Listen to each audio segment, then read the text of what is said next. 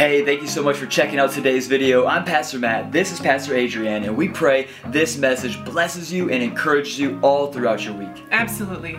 For any more information on how to be praying with us or to become a part of our community or to give, please head on over to takeovergr.com. Oh my goodness. Yeah, it makes a noise for Pastor Adrienne, my beautiful wife. That was incredible. Oh man. Fantastic. Yeah, Grant, you can just stay up here and make me sound super spiritual. It'll be good. Just kidding. The man needs water. Somebody get him a water. Well, hey, it's good to see you this morning. Are you grateful that you're found the house of God today?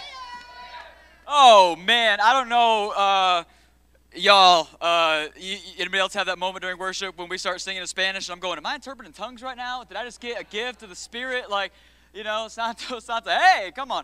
Oh, man. I, come on. How good was worship this morning? Come on. I know worship is about giving God all of his glory, all of his honor, all of his praise that he is so richly due. But there is something that is just cosmic, that is just spiritual, that just happens when we give God his glory and he invades our presence and he just comes and moves among his people. Amen? So who's charged up this morning? Come on. Well, this morning, man, I just came into the house ready to dislocate the devil's jaw. Is anybody trying to go there with me today? Go get a shirt that just each week we come up with something even more graphic. It's just going to be good. Um, anything short of sin, we will we will do to the devil and his powers of darkness, and uh, we will see Jesus Christ rule and reign. Amen.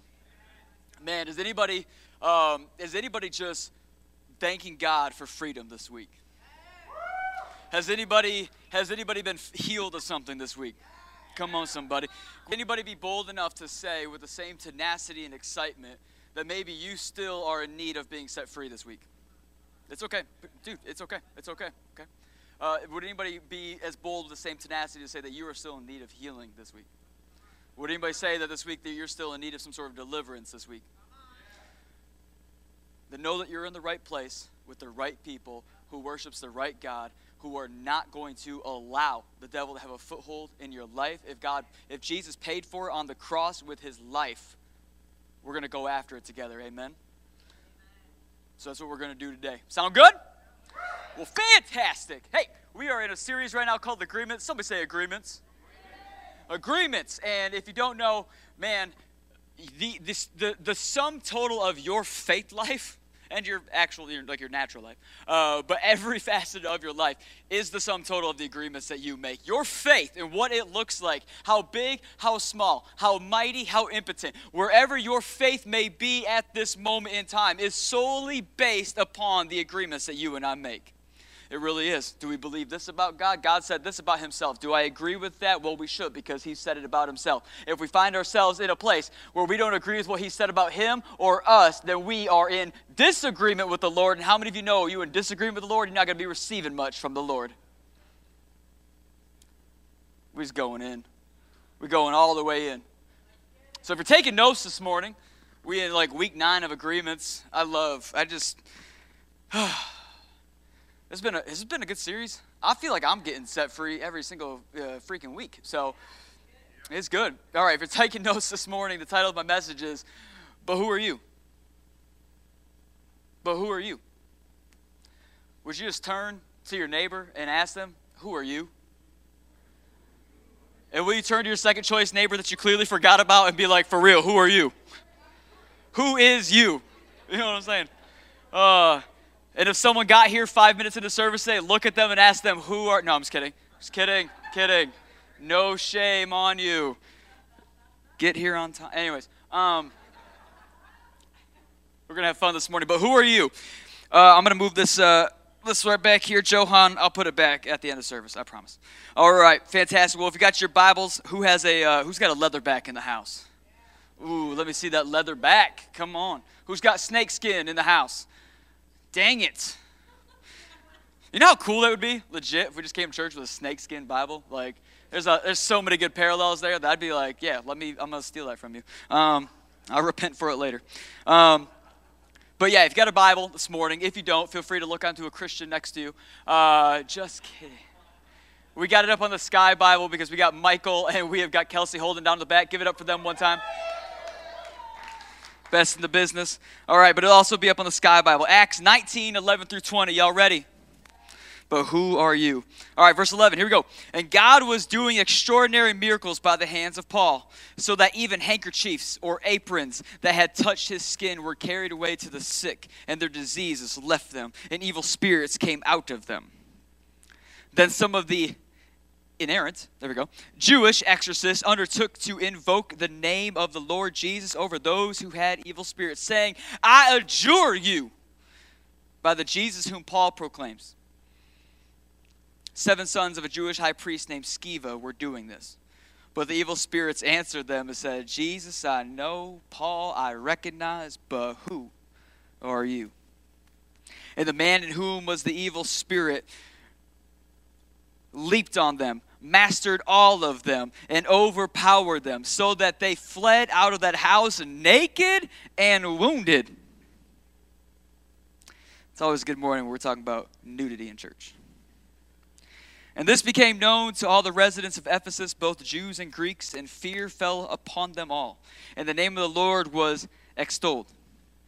Also, many of those who were now believers came confessing and divulging their practices.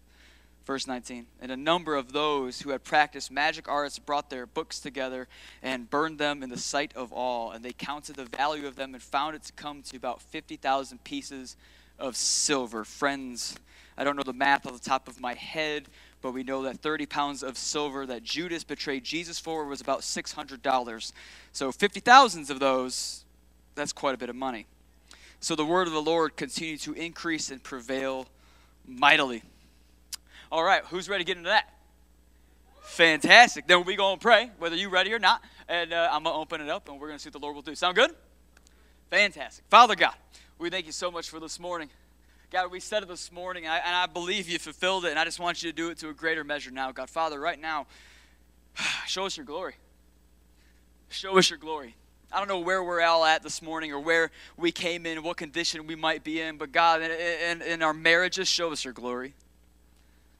God, in our sexuality, show us your glory. God, in, in our finances, show us your glory. God, in our in our familial relationships, show us your glory. God, in our personal identity, Father, show us your glory, Father. In our parenting, show us your glory, Father. We are a people who are completely given over to and consumed by, and we are only hungry for this morning more and more of your glory. Father, we didn't come for another church program. And we didn't come for Matt's best one liners. We didn't come for a TED talk or a podcast. We came for the power of heaven. So, Father, begin to move in this place. We say every other spirit in this house negative spirit, disobedient spirit, lustful spirit, whoever you are you go to hell in Jesus' mighty name. And Holy Spirit, we invite you to come and take up residence where other spirits have rested in our lives this morning. Father God, come rule and reign. This isn't hyper spiritual. This is just called being a citizen of the kingdom of heaven, an ambassador of Christ in our lands. We ain't supposed to sound the same. We ain't supposed to look the same. We don't live the same. We don't take up residency the same. No, no, no, no. We have diplomatic immunity. We are set apart for the kingdom of heaven. So, Father God, come and move among your saints. Train us and equip us and open up our ears to hear and our eyes of our hearts to receive your word this morning. Leave us better than you found us and make us look more like King Jesus. In Jesus, my name, of faith, filled, bold, audacious, and ready to get after it, church said, Amen. Amen. Come on, somebody. Would you just give God praise all across this place? If you have a testimony in this place and He has rescued you, would you just praise Him like you've been rescued? Yeah. That's the kind of church I want to be a part of. Come on. Well, who are you? Y'all know the song, Who Are You? Who, who? My father in law knows, big Who fan back there. I think you are. I don't know. Uh, he's got a lot of records, mostly from the 80s. Uh, really cool shirts that uh, one day I plan on uh, taking from him when he's not looking. Um, but, anyways, who are you? Who are you? Now, admittedly, I'm very excited to preach this morning. This is actually probably, oh man, it's it's top five. It's top five uh, all time for me of favorite portions of Scripture. So much so that I have made it a, a, a kind of an agreement with God, if you can say that. Uh, I've kind of made an agreement with God that I'm going to preach this passage at least once a year going forward. Why, you might ask? Because I think this picture is, is, is paramount for the church. I think this scripture is paramount for you and me and what you and I are called to do and be in the earth. Unfortunately, I see it so much so as not just a picture, but a reality of so many Christians today. I see this, I see this portion of scripture as, as, a, as a blatant example just drawn out for all to see of the reality that so many in the church today face. And you know what? Man, I love the church. 2,000 years of this beautiful bride. I love her. You know this, right? You know Matt is the, the biggest fan of the church. Amen? Come on. I'm the biggest fan. But what I don't want it to ever be said of this church, of this house. I'm not responsible for everybody else. I'm responsible for this one. What I never want to be said of this house, Takeover Church, who are you? Who are you? Because friends, man, there is there is some schizophrenia some dissociative identity disorder going on in the world today, is there not? I mean, we can just turn on any news, any Twitter account, any whatever. Oh, I'm so sick of it. Like, I liked when the world was smaller. Why? Because we had our Bibles, we had each other, and we had our neighbor to go and love, and life was great. And now, we have this thing called the internet. If you're joining us via the internet, hey. It's good to have you somewhere. Praise God. hey, that's my new one. Hey, um, if, you just, if you're new to church today and you're like, who's this guy? Hey, Pastor Matt. Anyways, but we live in this time and place where there's a schizophrenia, dissociative identity disorder going on in the world. And friends, you know what? That doesn't surprise me. That doesn't surprise me. It doesn't surprise me that people have decided that humans, that people who aren't Jesus followers, aren't Christians, aren't people who profess to be followers of the way, people who have never bowed a knee and made Jesus Christ Lord and Savior and King of their lives. It doesn't surprise me that they have decided to unhitch themselves from 2,000 years of church tradition and understanding. That doesn't surprise me. It doesn't even surprise me that they have de- uh, unhitched themselves and detached themselves from 5,000 years of human history. Did you know that's actually all we have? Recorded history, 5,000 years. You know what? Until you think about things, you're like, well, the church's been around for 2,000 years. 2,000 years ago, Jesus died. We've been 5,000 years, and the Jews go all the way back, and there's God's chosen people. Man, we are the history of the world. And there's not a lot of history. But I'm not surprised when the world and people outside of here and the church non Jesus people, I, I'm not surprised when they decide to detach themselves from actual, factual, truthful reality, biology, science. Like, I'm not surprised when that happens. Why? Because we are a people given over to truth and they are a people given over to themselves. I'm not surprised. What I am, however, surprised over, what I am, however, upset about, what I am, however, deeply burdened by, is the fact that this dissociative identity disorder, the schizophrenia, has not only invaded the church, it's been allowed to procreate in the church, to manifest in the church, to reproduce itself in the church. Because, friends, what I find today, and let it never be said of us, is that we don't know who we are. See, a bride that doesn't know who she is is a powerless bride the body of Christ, if a body of Christ doesn't know who they are, it's a powerless body. Am I right? A Christian who doesn't know who they are is a powerless Christian, right? A Christian who doesn't know whose they are is a powerless Christian. Am I right? Come on, somebody. Friends, friends, friends.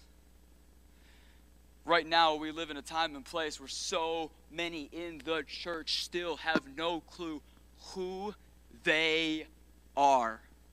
And if you don't know who you are, you will never possess what God says you can have you will never walk in the power that God says that you can have. You will never walk in the truth that God says is available to you. You'll never walk in the discernment that Jesus Christ hung on a cross for you and I to have. Is there anybody in the house this morning that would boldly declare with a shout of praise that you want to go after everything that God's made available to you?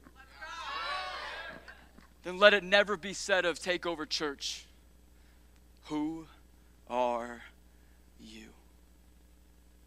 Because what I find interesting is, we'll get to the scripture in a second, but not only does the demonic ask, Who are you? but there's also a moment in Revelation when Jesus says, I'm going to line them up, and, and to those that I know, I'm going to say, Come, be with me. And, and then there's going to be other people that I go, Who are you? Depart from me. I never knew you. Who are you? You see, friends, so many Christians today, we live dressed to impress man instead of dressed to impress the heavens. We'd rather be surrounded by a great cloud of witnesses of men and of women and win a popularity contest in 2022.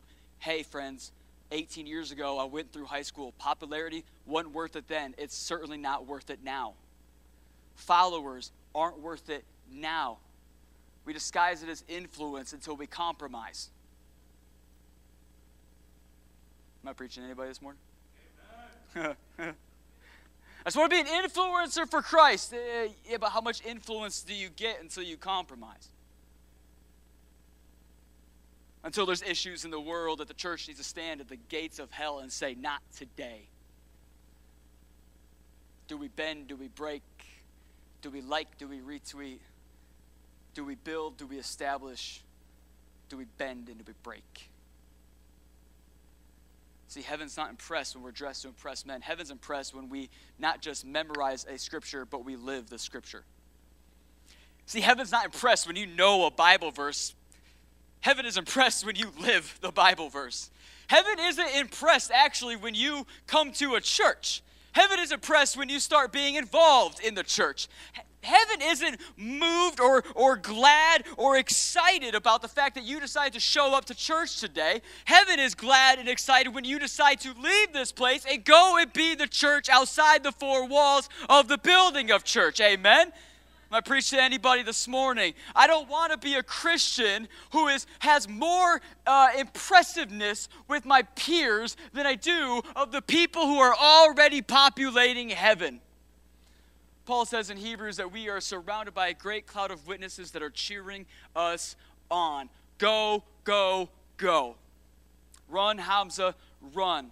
Run, Adrian, run. Run, Allison, run. Run your marriage into church. Run your marriage into Jesus. Run your engagement into Jesus. We are surrounded by a great cloud of witnesses that are cheering us on for every good work in Christ in this earth. And yet we are found oftentimes being a church that is consumed, completely knocked off course, off our axis, if you will why we spin, how we spin, what we do, what we don't do, completely off kilt. Cattywampus is my favorite description. Anybody else like cattywampus?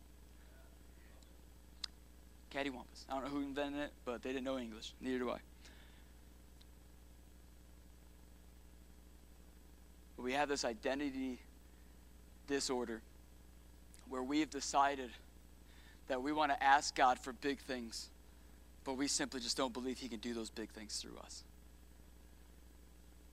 We have this dissociative identity disorder, this, this, this body of Christ dysmorphia where we can look in the pages of the Word like a mirror to our souls and not see what Jesus says about us reflected back in that mirror. Instead, all we see is He can't through me, I'm just a nanny. He can't through me, I'm just an insurance guy. He can't through me, I'm just a doctor. He can't through me, I just work at a carpet cleaning place. He can't through me, I just work at Ashley Home Services.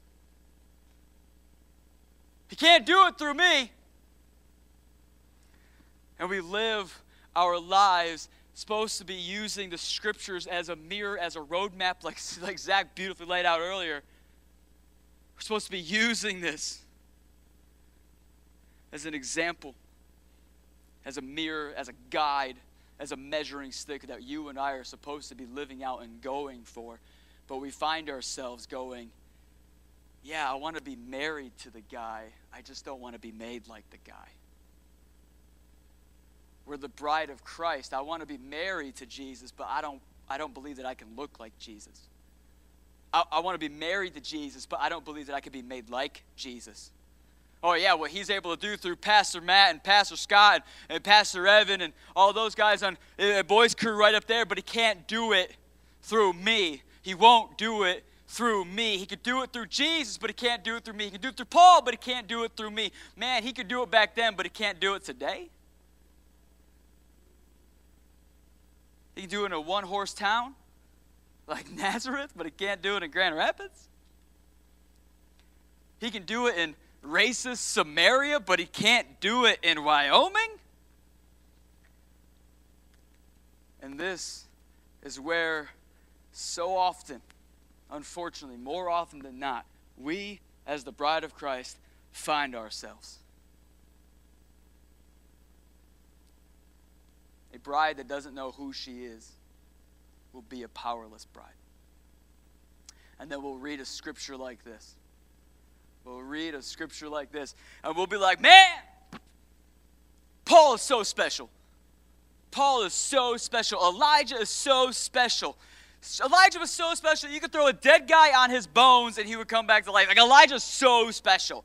Paul is so special, and Peter's so special, and all these dudes in the Bible and the women in the Bible that God used to do great and mighty things are so special. And because we have this, again, schizophrenia about Scripture, we some reason believe that He can do it in potentially even more uh, faulty human beings than you are but he can't do it through you. And he can't do it through me. And he can do it then, but he can't do it now. Friends, can I tell you that there are special people in the Bible? There are. There's special people in the Bible. There's special people throughout the history of church. You got Reinhard Bonnke. You got Dietrich Bonhoeffer. The world would cancel Dietrich Bonhoeffer and burn him at a stake. You want to know why? Because in World War II, he is a preacher. He had an underground seminary to raise up other preachers and equip them in Germany. And he himself actually attempted to assassinate Hitler three times. Oh, man, that's culturally insensitive. Dietrich Bonhoeffer is a colonizer. That's their truth. Eradicating Jewish people is their truth. Following a guy with a bad mustache and short is their truth. So much so that the third time he attempted, he actually got caught and then was executed. Tinker, tailor, soldier, preacher, revivalist, spy. But we would cancel him today. That's not, that's not something to be uh, patted on the back or highlighted. That's something our world would be like, well, yeah, it's, it's over there, but that's their business. That's. No, I want to be the type of man that when I see evil, I got to do good. See, there are special people. Elijah was special. Jonah was special. Paul was special. But you see, being chosen by God doesn't make you special. Answering the call of God makes you special. Being chosen by God doesn't make you special. How you respond to God either makes you special or completely disqualified. Like that is how this works. Oh, they were just special. No, they just answered the call. They were special. No, they just showed up. They were special. No, they just opened up their mouth when they saw real injustice going on. Oh, they were special. No, they just stopped in the middle of the parking lot to pray over the person. They're special. No, they're just available preach to anybody this morning? Because here's the deal the Old Testament, I love it. There's a lot of special people in the Old Testament, but every single one of them, more than likely, in fact, you can read it, they told God no. They even started following God. They were like, yeah, I'll do it. And then at one point in time said no, including Jonah, who got swallowed by a whale. And God was like, you're going to preach to Nineveh, one way or the other. You're going to learn today. Belly of a whale or on a platform? Choose. He chose wrong. And the same with Paul. You see, the New Testament is full of, of people, believers, you and me. Peter's and Paul's, Mary and Martha, all sorts of them. Aquila, Priscilla, all of them. You and me, regular Joes. In fact, they're probably worse than you are. Because how many know there's a lot less, uh, you can get away with a lot more back then, okay? Nowadays, you got social media, you show up on everything, somebody gonna get you, there's a camera somewhere, you done. Like, you are going to J A I L, prison, hard time, stripes, black and white. It's going down. But back then, these were all people who had every opportunity to walk away from God, including Paul himself. In fact, before we get to the moment with the handkerchiefs and the miracles and the church leading and all of this, we have to pause for a second because I got to tell you, here we are. And what is scripture references this? Is this 18? Is that we're 19? Acts 19. Here we are. We read about Paul, his amazing handkerchiefs, all of these things. Do you know what happened just eight chapters before this? Paul was known by his old name Saul, and he just got done murdering Stephen stoning Stephen. Who's Stephen, you ask? A disciple of Jesus, someone who actually, factually, day in, day out, for three years, did life and ministry alongside Jesus.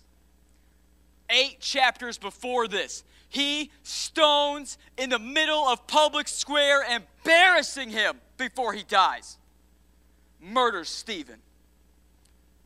Now, I think as an educated guess this morning, I can say there ain't no murderers in here don't raise your hand. Okay? Jeez, no shame, but, you know, might not go well. But just eight chapters before this, and you know what's even crazier about that? You see, so often because we, we, we, we don't live in a time and place where we're, we're taught this all the time, eight chapters was, is, is only three years. It's only three years. There's only three years between stoning Stephen and handkerchiefs as Paul. There's only three years difference between those eight chapters. Three years. Now, I don't know how long you've been following Jesus for, how long or short that may be, but let me tell you, man, God can sure do a lot in the life of somebody in three years, can He not?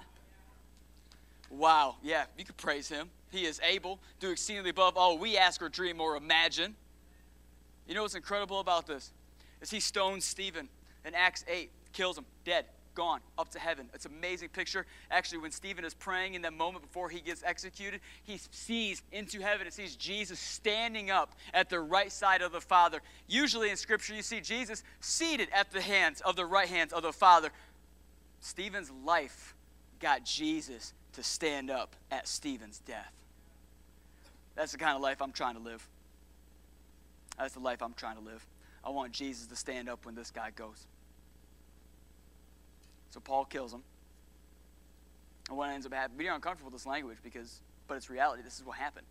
Paul's our hero of the faith, absolutely. But at the same time, part of his, his story is the glory that God gets for his turning around. Amen. And so in this moment, he kills Stephen. Everyone applauds. The apostles and the church, they scatter, but, but the main apostles, Peter and all them, they stay. And what do they do?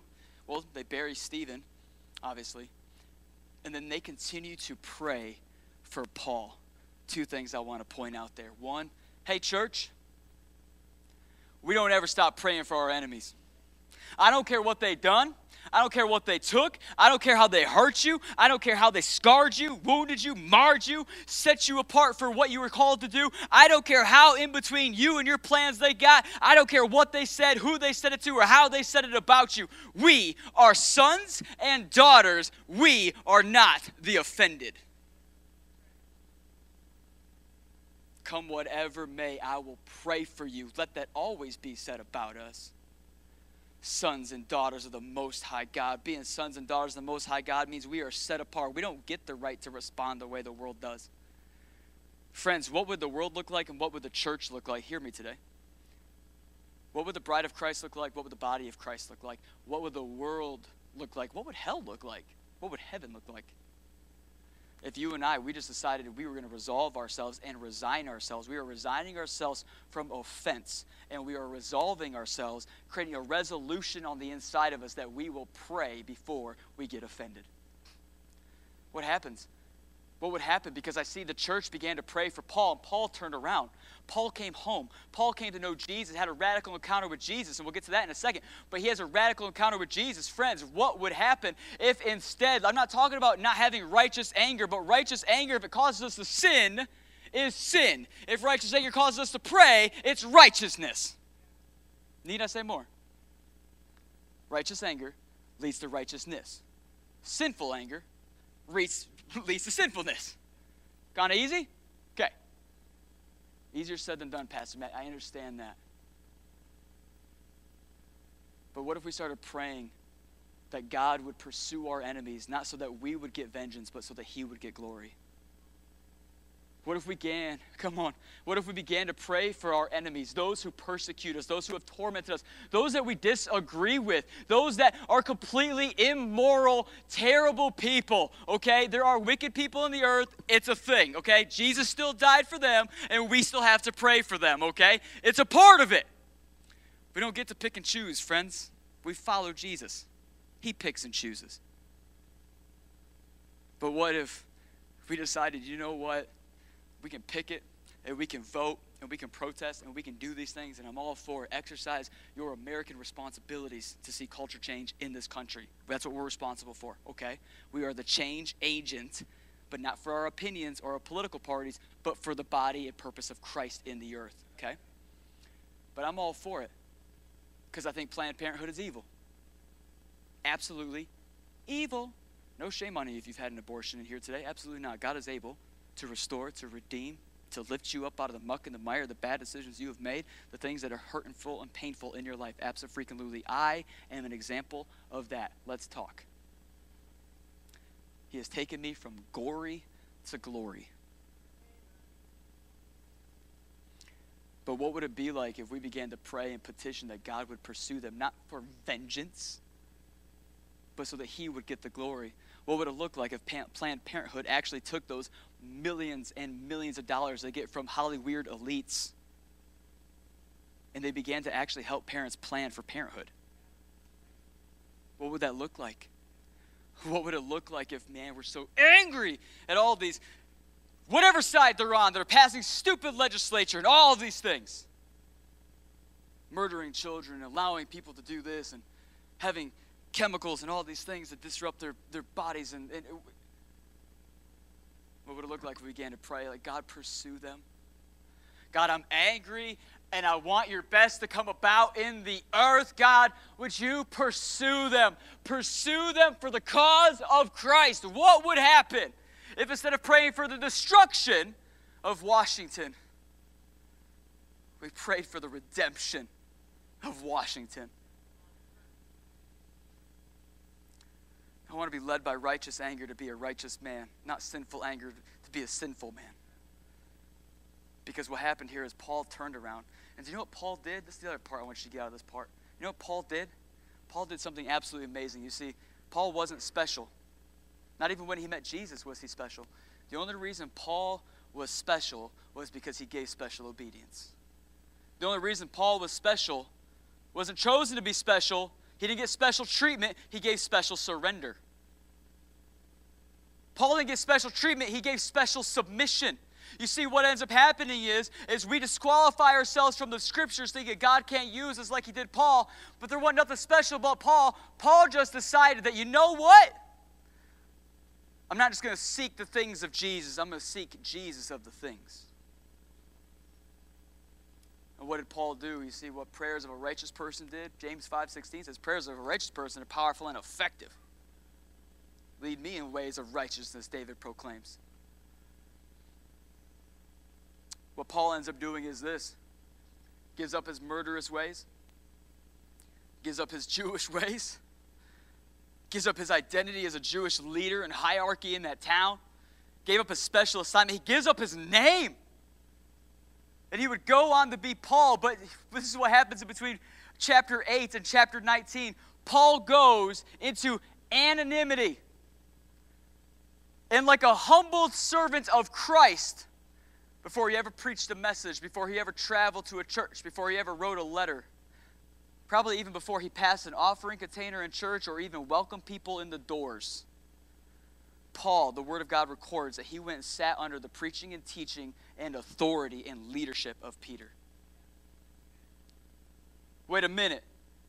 Homeboy just killed Stephen, says he meets Jesus, And then he wants to come to sit underneath our learning tree, sit underneath our leadership, our authority. Yes. Because righteousness will lead you in ways of humility. Friends, this is what it looks like to be the church. You see, so many of us, we want to walk in authority, but we never walk in authority because we never sat under authority.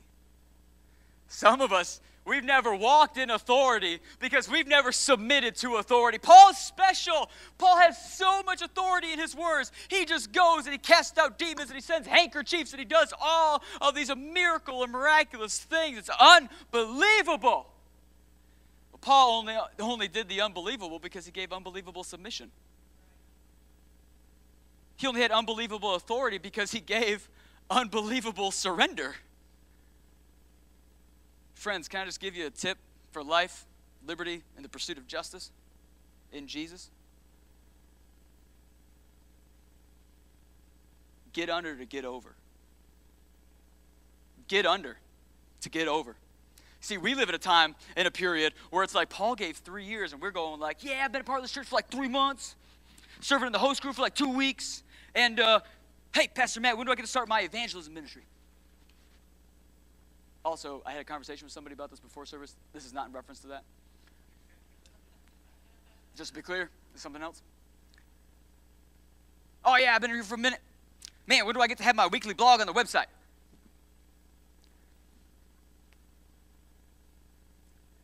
See, Paul, Paul didn't plan on being a preacher. Paul didn't plan on leading churches.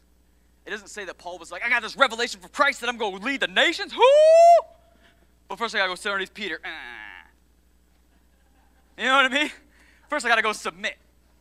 First I gotta go submit underneath church leadership. Ah. Say he's gonna use me. Ah. Like, that, that didn't happen. That didn't happen. What it says is that he had a radical encounter with Jesus Christ that knocked him off his donkey. And from that moment, he went on and he decided this is it. This is my life. This is what I have to give everything for. I'm going to lay it all down to pursue the one who laid it all down. Come on, somebody, take my life, but give me Jesus. Don't take my life, but give me a platform. Don't take my life, but give me the dream job. Don't take my life, but give me the good marriage. Don't take my life, but give me the money. No, no, no. Take my life and give me Jesus. See, Paul, before he was the man with the handkerchiefs, he was the man under Peter. Some of us, we want the authority of God, but we don't want to submit to the authority of God. Some of us, we want the authority in church, but we don't want to submit to church. We want the authority that's in the scripture, but we don't want to submit to the authority of scripture. I'm going to say that one again. God, would you restore my marriage? Are you submitting to Ephesians 5? You don't get it. I, no, I told you to die for her. You don't get it. Did you die? You know that whole meme, but did you die? That's Jesus. Okay?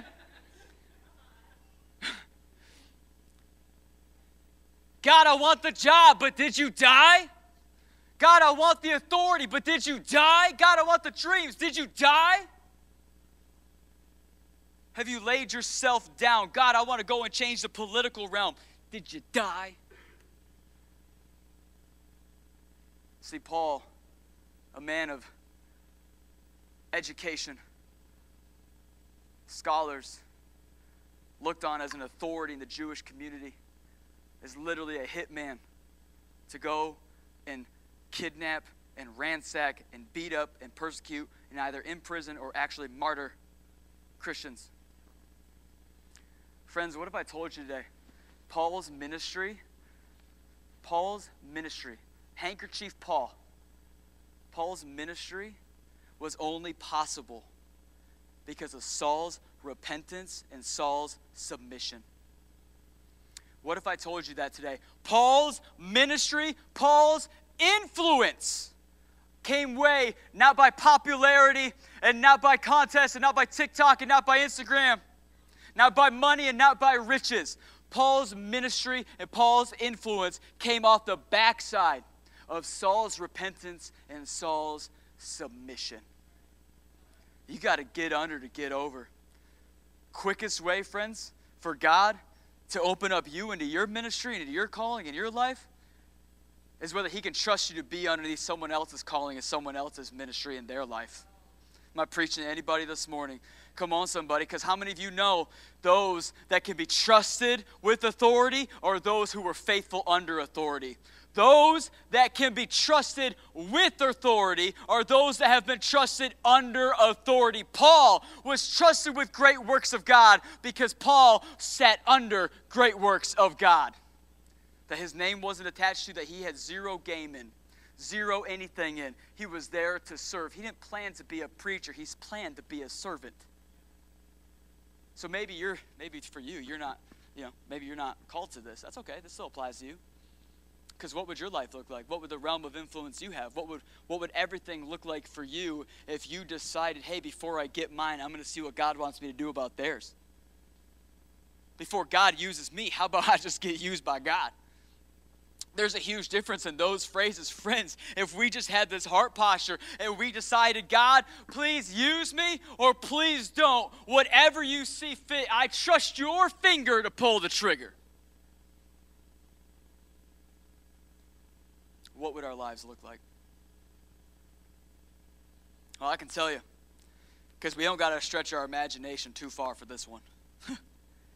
Friends, your life, sum total of the agreements you make. And I am telling you, get under to get over.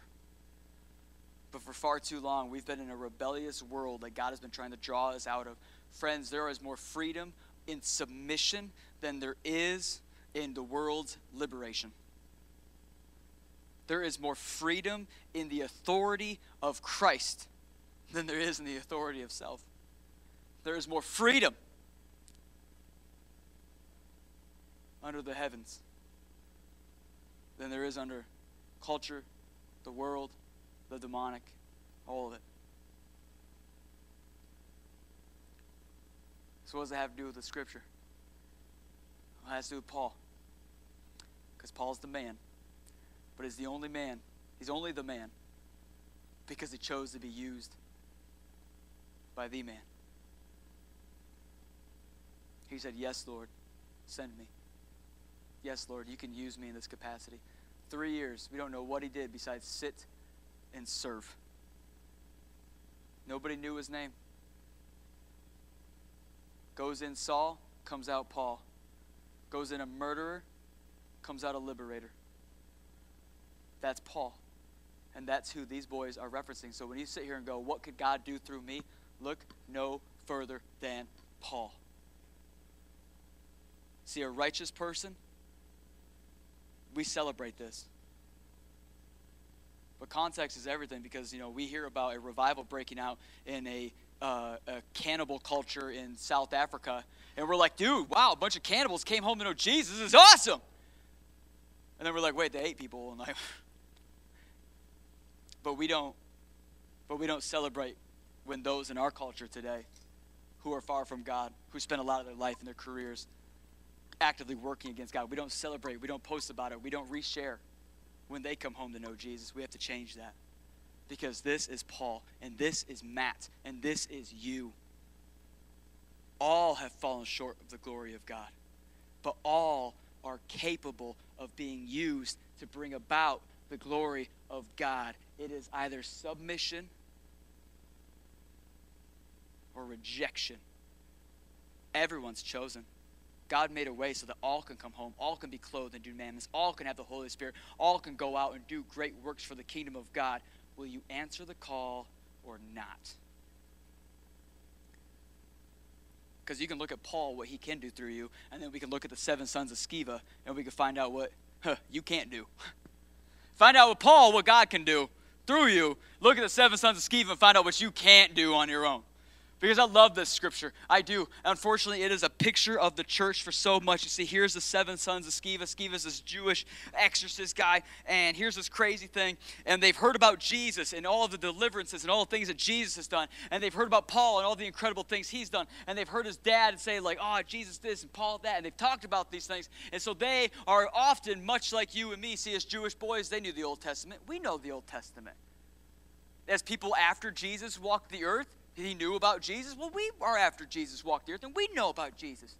As people who were uh, Paul was active and doing his ministry, and then they were around after that, they knew about Paul. Well, you and I, we know about the New Testament preachings and teachings of Paul, don't we? And so what happens? What happens is this. It's so often we will settle because of the schizophrenia thing for knowing about Jesus instead of believing in Jesus. And there's a huge difference. You see, if you could look at these seven sons Scevas, their worldview on Facebook, their worldview on Instagram, their worldview, whatever that little tag is, it might say Christian. How many of you know it's entirely possible to have the, your Christian label for worldview, but not have the world view you as a Christian? Entirely possible. In fact, probably the majority. Unfortunately, it's probably the majority. And so, what happens to the seven sons of Sceva is this they come across a demoniac, a demonized man, someone who just happens to be possessed, uh, someone who has been demonized, someone who has uh, a, a demon that is over them and influencing them and messing with them and all of these things. They're a demonized person, okay? And there's seven of these boys. They got a posse. Unfortunately, they're not a prophetic posse like Takeover Church. Heyo. They're a punk posse, and they get punked out by the enemy. And see what happens is this. Because they simply knew about Jesus, but they didn't believe in Jesus, they didn't walk in the authority of Jesus. Friends, how many of you know you're not going to walk in the authority of Jesus if you don't have the authority of Jesus? Rewind, hit it again. You're not going to walk in the authority of Jesus if you don't have the authority of Jesus. How do you get the authority of Jesus, Pastor Matt? You begin to believe Jesus and walk in the ways of Jesus. Amen. You see, here's these boys, and they come across this demoniac, and they go, I adjure you. Anybody know what the word adjure means? It means authoritatively suggest. Authoritatively suggest. I authoritatively suggest by Jesus whom Paul preaches, you leave that man. And like old Captain America sitting there going, mm, I don't think I will. I don't think I will. No, I don't think I will. And friends, this is why it's so important. You can't just know about Jesus, you got to believe in Jesus. You can't just know of Jesus, you got to cross that threshold into believing Scripture. You can't just know Scripture, you got to begin to walk in Scripture. You can't just put Scripture up in your home, you got to start taking swings at Scripture in your life. Am I preaching to anybody this morning? Because here's what happens. You're going to go into your life when you leave this place. You're going to go into your workplace, and there's people who have demonic influences on their lives. You're going to go into your family. There's going to be people who have demonic influences in their lives. Maybe they got like a spirit of infirmary or a sickness, and they've been trying to medicate a demon, but you can't medicate a demon. You can't domesticate a demon. You can only expel a demon. Hello, somebody. You cannot domesticate your demon. So you're kind of going like, I'm doing all these pills, I'm taking all this medicine, and I'm just trying to get through it, but nothing's actually working. Chances are, it's not just that you have a sickness, it's that you have a spirit of infirmary on you, and we need to get that out of you. So, how about after service today? Or during the last song, which worship team you can start to make your way up here. You go and see Zach and somebody else in the back, and we go, hey, Lord, is this thing that's on me medical or is it spiritual? Either way, if it's medical, would you heal it? And if it's spiritual, would you expel it? Hey!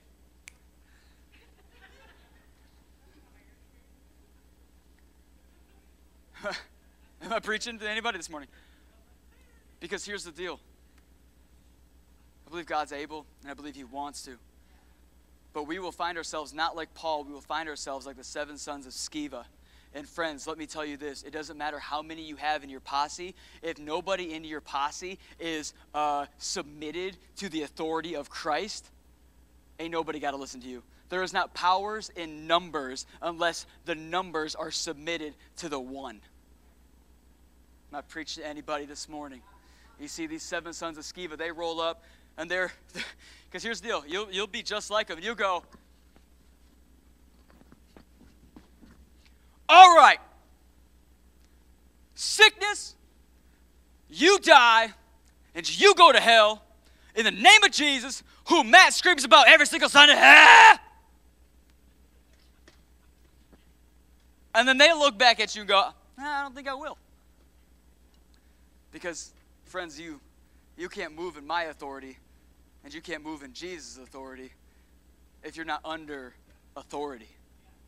If you're not under Jesus' authority. This isn't about special people, this is about the church. It's not about the special one or few, it's about the peculiar many. Okay, because the seven sons of Sceva, they roll up and they don't know. And here's what the demon says back to him. He goes, Oh, Jesus. Oh, Jesus, I know.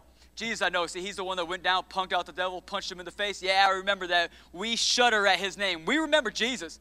Oh, and Paul? Oh, I know about Paul. See, Paul used to work for our side of things. Paul used to go and persecute the church. Paul used to go and kill Christians so that he could stop the kingdom of heaven from advancing. He used to be on our side, uh, and now he's playing for the other team. We know about Paul. But out of seven men, seven, seven Jewish men, seven Jewish men who have a history with this culture, but no history with Christ. See what I'm saying? You can have a history with church culture, but no history with Christ. I'm not preaching to anybody this morning. Come on. Authority comes from a history with Christ, not just a acquaintance with Christ. He might have saved you one time, might have called you one time at a youth camp back in 08, but if you ain't never picked up the phone again, how many of you know you ain't really friends, you ain't really brothers, you ain't really brother and sister? No, no, no. You acquaintances at best. And acquaintances don't carry the authority. Jesus doesn't even call you a slave anymore. He calls you brother. He calls you friend. He calls you sister. Am I preaching this morning? Come on, we're going to be an authoritative church. We're not going to be. We're not going to. We're not going to go out to the world and have eh, the enemy respond to us by going, "Who are you?" We're going to go, "No, no, no, no. We are brothers and sisters and children of the Most High God. We are the bride of Christ. We're not the seven sons of Sceva. Try me, devil, and I will take you out."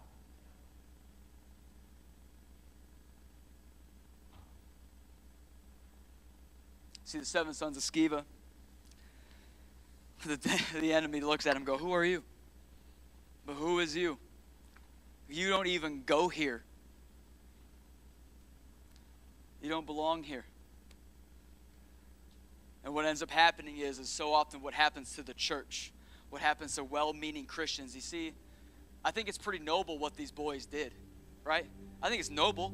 They saw someone who was demonized, they saw somebody who was under attack, they saw somebody who was hurt. It's noble, isn't it? Noble is awesome, but nobility doesn't carry authority, Christ does. So there's a lot of people who try to do noble things in the world, but they don't carry the name of Christ, and therefore they have no power.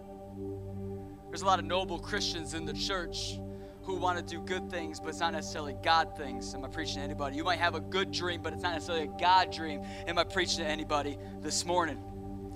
You see, the seven sons of Sceva, it says this. It says that this demonized man said, Who are you? I don't know the lot of you, none of you. I don't know one out of seven. And it says, He mastered them. He leaped on them and he beat them down. He didn't just beat them down, he stole their clothes. It says that seven boys went and ran naked out the house, bloodied and beaten.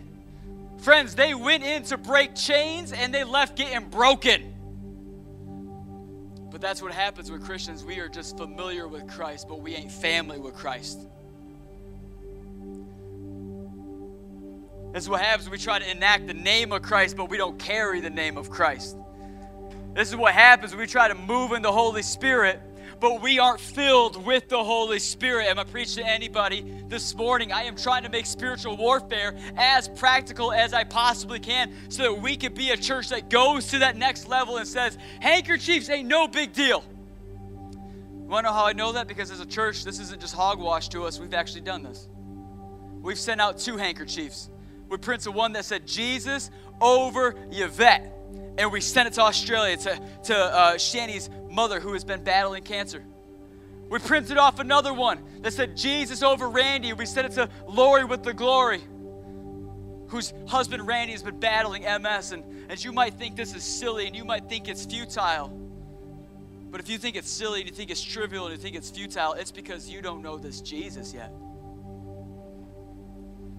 It's because you don't know this Jesus yet. Would you guys stand to your feet? You see, what happens when you know the Jesus of the Bible, not just the Jesus of West Michigan? You know what I'm talking about. You know what I'm talking about. when you know the Jesus of the Bible, the Holy Spirit of the Bible, the God of the Bible, when you know Him, something crazy ends up happening in your life and you start to get real audacious and you start to get really bold and you start to have a fire on the inside of you that you can't contain and you can't control. And like we talked about last week you start guarding that deposit that god gave you and you're not going to allow culture to rob it. You're not going to allow hollywood to rob it. You're not going to get so inundated with the world around you that you forget about the fire on the inside of you. You are going to guard it and you are going to fight for it. And you got some things that you're going to contend for that you will give your life for.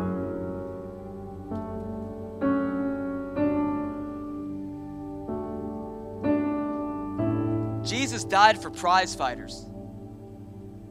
And people are his prize, and he is our trophy. And this is what we will give our lives for. Matt, that's futile. That's trivial. That's silly. Can't possibly happen then why am I hearing amazing stories at Boys Crew where a young man got so consumed by Jesus, got so stoked by Jesus, got so consumed by the Holy Spirit, they literally had a devil show up in his room and he exorcised that fool and showed him where the door was. Happened this week. Well, technically it happened last week, but I heard about this week.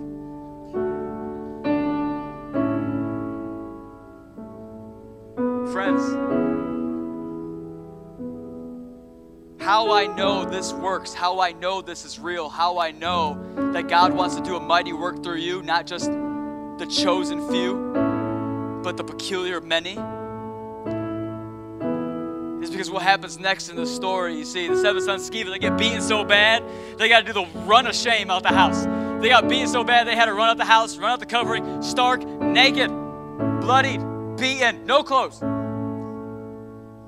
But they must have ran through the whole city because they said that their own beating, getting defeated by the devil, actually sparked revival in their city. In their ignorance and negligence, God's strength and glory was made perfect and seen across an entire city in Ephesus.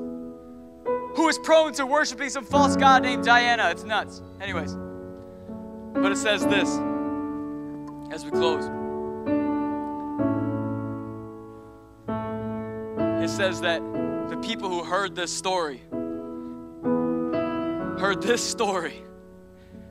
It wasn't about people doing amazing feats for God. It wasn't about people pulling off incredible miracles. There was no 5,000 loaves, there was no handkerchiefs. It's a story and a testimony that speaks to you and I's need to know Jesus for ourselves and not just know about Jesus, who Matt preaches. Because what ends up happening is people hear about this God and they're like, wait, Jesus is real. If this kind of authority is on earth, well, then I got to know this Jesus. If this kind of power is available to his people, then I've got to know this Jesus. If this greater reality where you don't just live beat down to beat down, but you go from glory to glory, strength to strength, breakthrough to breakthrough, you might go through some things, you might go through the valley of the shadow of death, but you go through the valley of the shadow of death. If this Jesus, if he's real, that I want that, and there's nothing I hide, nothing I keep, nothing I set apart for myself. It is all for your glory. And what happens is this revival happens. When a people decide, you know what? And I know it's silly because we've all been to youth camp, we've all had the bad stories. Okay, I got saved at 16, KJ52 was a thing. It was the worst time to be a Christian, okay? Just kidding. And we go to church camp and there'd be you got to burn your CDs, man. All those Playboys, you got to burn them. Or you better go get that Eminem CD. Give it to me. Here's KJ52. Go. I love KJ. If you ever hear this, we can be friends.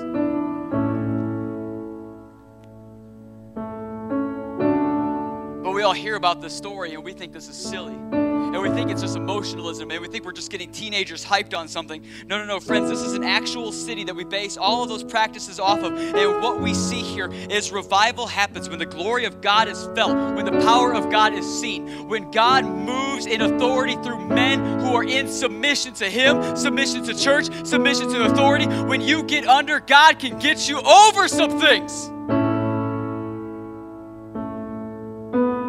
We see people who are compelled going, you know what, actually, these movies, they're actually not blessing me. I do need to get rid of this. You know what, Disney's doing some weird stuff. I do need to cancel this account. You know what, there are some things that, you know what, at one time in life was helpful for me but, but I do need to relinquish these now. They, they are no longer benefiting me. There are some people that I need to give up in this life and not be around until I am in a healthy place. Not to have them as my dependency, but as my mission field. Amen? You know, there's some girls I've been running with that I don't need to run with no more. There's some guys I've been hanging out with that I don't need to hang out with no more. I've had some engagements in my life that I need to break off. I have some agreements that I've made that have actually taken me further into sin and not closer to righteousness. And what we see here is we see a people completely redeemed by the example of power. You see, so often the church is schizophrenia. We, uh, we get stuck in religion and repetition with zero exhibition of faith. These are a people who saw faith on display, saw an exhibition of faith, and they went, If God is able to deliver, that is a God I will serve, that is a God I will worship, that is a God I will lay down my life with to have a relationship with. And if that's you today, and you want to know this God of the Bible, you want to know this Jesus, this Holy Spirit? You want to be set apart and set on fire and set on mission? If that's you today, well, man, we're just going to open up. We're going to sing the blessing because that's like the best worship song written in 10 years. And we're going to ask the Holy Spirit to come in this place. There's prayer in the back if you would like. We got Adrienne and Zach back there and other team members. I'm sure Wayne will get back there. People are back there. What I want you to do is, as the worship team begins to sing, I want to invite you to sing, but I want to invite you to pray. I want to invite you to ask the Holy Spirit to do something through somebody else back there to ignite you. I want you to just be so in this moment with the Lord where we're not consumed with what's after this, we're not consumed with what was before this, we're not consumed with what's last night. We are consumed by Christ and Christ alone. There is no other cornerstone our Sunday is built on. This, this moment, this day, Choose whom you will serve, Takeover Church. And I promise you, I promise you, you will know who you are when you decide whose you'll be. And you will walk in everything they have for you. And I pray today that choice is King Jesus. So, worship team, begin to sing. Church, begin to worship God and invite Him in. And if you need prayer for heaven's sake, seriously, heaven's sake, for a fuller heaven, for an emptier hell, for a redeemed world, would you get prayer? Would you ask the Lord? Would you come to Him humbly and say, Lord, I want to answer the call of God all my life. I don't want to just be chosen. I want to live chosen. In Jesus' name, let's worship.